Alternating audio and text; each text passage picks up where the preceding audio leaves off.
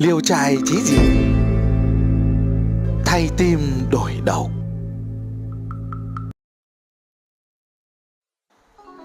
Thị ngự sai gia nhân lên huyện, trình vụ án mạng. Quan tể giận lắm, ra lệnh cho thuộc hạ phải giáo giết lùng bắt tên cướp. Ba tháng sau, thuộc hạ vẫn chưa tìm ra manh mối. Một hôm, có kẻ phong thanh nghe được chuyện phùng thị đổi đầu với một mỹ nhân. Chồng giống đầu của cô út nhà thị ngự. Bèn tới mách cho thị ngự biết thị ngự nửa tin nửa ngờ, song vẫn cùng sai bà vú đi dò xét. Bà vú tới nhà tiểu minh, gõ cổng xin việc. Tiểu minh cho vào gặp phùng thị. Thấy mặt phùng thị, bà vú kinh hãi quá, đưa tay bụng miệng cho khỏi kêu lên. Bà vú giả vờ xin việc, nhưng phùng thị từ chối, nói rằng nhà mình đã đủ người làm rồi. Bà vú về thuật chuyện thì ngự nghe xong, chỉ thấy hoang mang, chẳng hiểu ra sao. Cuối cùng thì ngự lại nghĩ rằng tiểu minh đã dùng yêu thuật để sát hại con mình. Hôm sau, thì ngự đích thân tới thăm tiểu minh. Sau một tuần trà, tiểu minh mới hỏi, chẳng hay lão quan tới tệ xá có điều chi chỉ dạy? Lão phù nghe đồn lệnh chính vừa đổi đầu với tiện nữ, nên lão phù muốn xin túc hạ cho gặp lệnh chính để xem lời đồn có đúng hay không. Tiểu minh nói, thưa được ạ. Rồi gọi vợ ra chào khách thấy diện mạo phùng thị đúng là diện mạo con gái mình, nhưng tay chân thì khác hẳn, thì ngự cũng chẳng hiểu ra sao. Tiểu minh mới hỏi vợ, nàng có nhận ra quan thị ngự không? Phùng thị ngơ ngác lắc đầu. Thị ngự mới nói, chắc là túc hạ đã dùng yêu thuật sát hại tiện nữ. Tiểu minh mới đáp, tiện nội nằm mộng thấy được đổi đầu, tiểu sinh cũng dối trí, chẳng hiểu ra sao.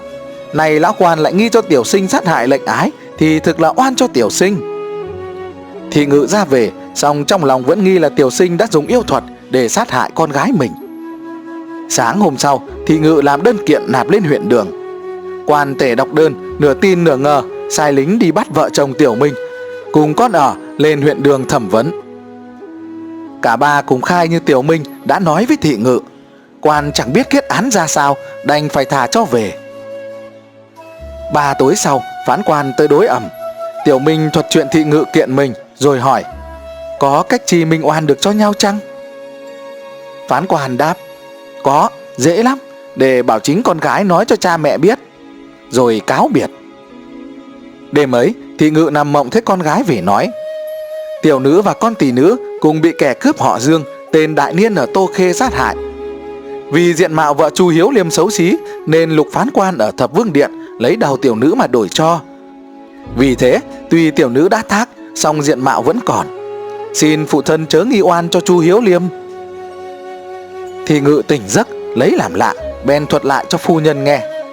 Phu nhân nói chính mình cũng nằm mộng thấy như thế. Thì ngự bèn đích thân lên huyện đường, thuật lại giấc mộng của vợ mình cho quan tể nghe. Hôm sau, quan sai thuộc hạ đi tô khê, điều tra thực hư, thì thấy rằng ở tô khê, quả có một kẻ tên là dương đại niên. Quan liền sai lính tới tìm bắt lính tìm bắt được trói giải về huyện.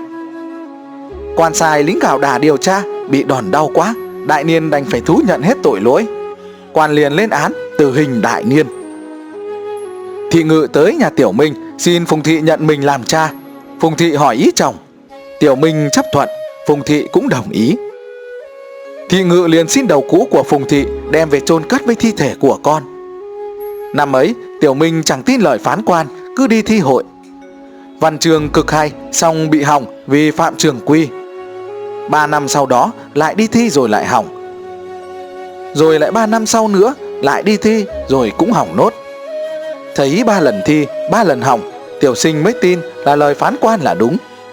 Vì thế, giấc mộng tiến sĩ ấp ủ từ ba chục năm qua nay đột nhiên trở thành nguội lạnh. Thì hỏng lần thứ ba, về tới nhà thì vợ sanh con trai. Tiểu minh đặt tên con là nhĩ vĩ năm năm sau, một buổi tối, phán quan tới nói, chẳng còn thọ lâu đâu. Tiểu minh hỏi, vậy bao giờ thì chết? Phán quan mới đáp, năm hôm nữa thôi. Có giúp được gì nhau không? Không được, mệnh trời đã định, ai mà đổi được. Và lại, dưới mắt thường nhân thì sống chết là hai, song dưới mắt đạt nhân thì sống chết chỉ là một. Sao cứ nghĩ sống là vui, chết là buồn? Lời nói chí lý thay sáng ra Tiểu Minh tự sửa soạn vải liệm quan quách. Hôm sau, Tiểu Minh tắm gội sạch sẽ, mặc quần áo đẹp, lên giường nằm rồi thác. Tối hôm ấy, Phùng Thị ôm quan tài chồng mà khóc. Bỗng thấy chồng xăm xăm từ ngoài cổng bước vào, Phùng Thị mới kinh hãi, suýt la lên. Chợt nghe tiếng chồng nói, đừng sợ, ta thác rồi, xong chẳng thấy khác chi khi còn sống. Thương nàng mẹ quá con côi nên mới xuất hiện về thăm một lát mà thôi. Phùng Thị cảm động, miếu máu nói, Thiệp nghe nói ai thác mà linh thiêng thì có thể hoàn hồn tái sinh được. Lang quân còn linh thiêng sao chẳng trở về sống với vợ con? Tiểu Minh đáp, ai đổi được mệnh trời, làm gì có chuyện hoàn hồn với tái sinh. Thế bây giờ xuống âm phủ thì làm nghề gì? Nhờ lục phán quan tiếp dẫn, ta đã được cử giữ chức chủ bạ, coi sắp hồ sơ. Quan tước tuy nhỏ, xong được cái công việc nhàn nhã lắm. Phùng thị vừa toàn lên tiếng hỏi, thì Tiểu Minh đã gạt đi nói, Lục phán quan cùng về với ta, Nàng hãy xuống bếp làm tiệc đi. Nói xong, lại xăm xăm bước ra khỏi cổng. Phùng thị bèn xuống bếp làm tiệc rồi đem bày lên chỗ cũ. Chợt nghe thấy trong phòng có tiếng rót rượu, Rồi có tiếng nói cười của chồng với khách. Hào khí vẫn thanh cao như trước. Tới nửa đêm, đột nhiên tiếng nói cười im bặt. Từ đó, cứ bốn tối một lần Tiểu Minh lại hiện về thăm vợ. Lần nào về cũng dặn dò vợ đủ mọi gia vụ, Rồi mới bảo vợ làm tiệc đãi khách. Có tối ở lại đến gần sáng, Thỉnh thoảng lại hiện về thêm một lần để bồng con. Ba năm sau, Tối nào Tiểu Minh cũng hiện về dạy con học.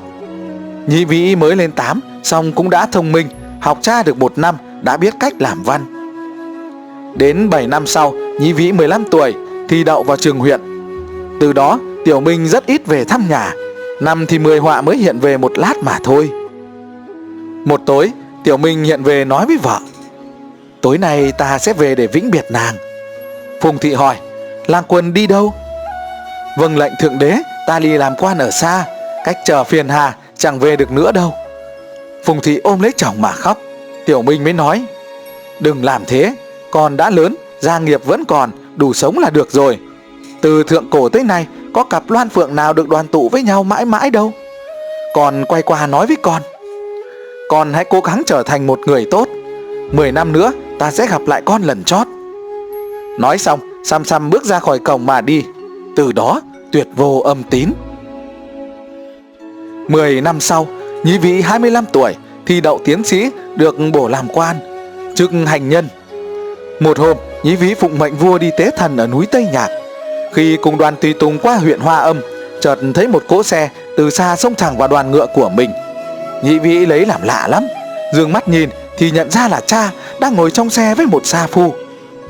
Nhị vĩ vội xuống ngựa, nằm phục bên trái đường mà khóc. Tiểu Minh bảo sa phu dừng xe nói, còn làm quan nổi tiếng thanh liêm chính trực, tà thác mà nhắm mắt được rồi. Nhị vĩ vẫn nằm phục, chẳng dám đứng dậy. Tiểu Minh bèn bảo sa phu phóng xe đi. Lúc đó nhị vĩ mới khép nép đứng dậy nhìn theo. Chợt thấy xe dừng lại, Rồi thấy cha tháo bội đao đeo ở bên người, Trao cho Sa Phu. Sa Phu chạy tới, Trao cho nhĩ vĩ, rồi quay trở lại xe.